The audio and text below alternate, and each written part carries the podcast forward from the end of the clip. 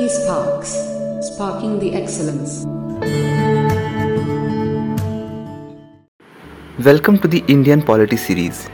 Today let us begin with the introduction of the Indian Constitution. The Constitution of a country is a document that comprises a set of written rules accepted by everyone living together in that country.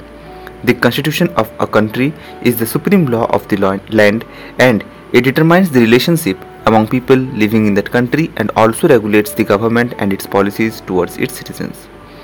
So, what is the role of the Constitution? A Constitution serves a lot of purpose. Its major roles are as follows.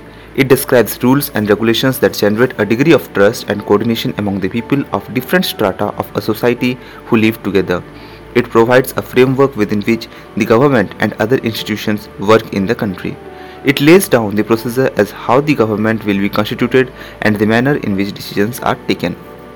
It defines the powers, duties, and limits of the respective government. It also tells the rights of the citizens and defines the rule of law and a procedure to protect them.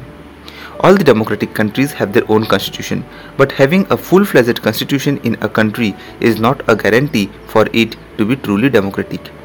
The Americans gave themselves a constitution after the War of Independence against the Great Britain in 1787.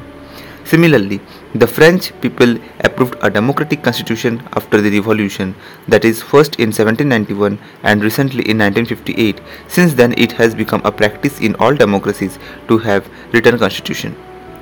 A compilation of basic rules is called a constitution, and these rules are comprehensive. They define the power of the elected governments to do things, the limitation for not to do certain things, fundamental rights of the citizen, and how the rulers are to be chosen in future.